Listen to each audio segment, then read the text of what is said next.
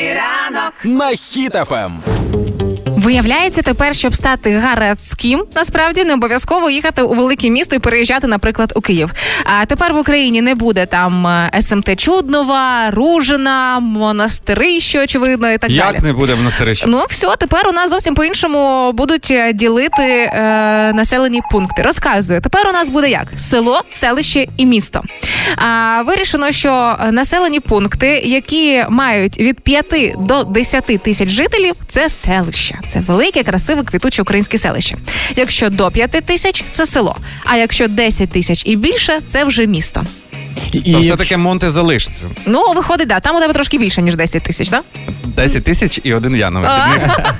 Слухайте, якщо змінюється СМТ на містечка і навпаки, то Так. й деякі населені пункти, напевно, треба перейменувати відповідно до ситуації. Під Наприк- шумочок думаєш, да, відразу? Да, під шумок. Давай. От, наприклад, прикордонні міста, де наловили багато ухилянтів, можна назвати як Недоїхославськ, наприклад. Або Так. е, є багато міст, де всі ганяють там на майбах, але на євробляхах. Можна да. назвати м, Галімопонськ. Е, Хорошо, тоді таке місто. Містечко, де популярні б'юті процедури, нижні та верхні губокольські.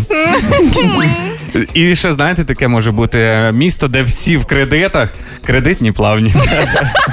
Там процвітають мікрокредити. Ой, а в кажуть. мене є однокласниця, яка жила в СМТ і каже: СМТ це, це майже місто, це Мгм. наближено до міста. Так, Цікаво, що зараз там з нею а які СМТ? Дашава. Дешава. Ну ось так. Покличте експерта. Експерт. Я тут відкриваю відкриваю інформацію про селище міського типу Дашава Стрийського району Львівської області. Е, Як звали однокласницю? Е, на У не буду називати. Уляна? пов- Так. Так от, в мене є погані новини для Уляни, оскільки вона стала трошки далі від міста. Населення три тисячі людей. Майже все ж таки вона лишається жителькою села. Пах. Уляна, гарного дня. Ранку.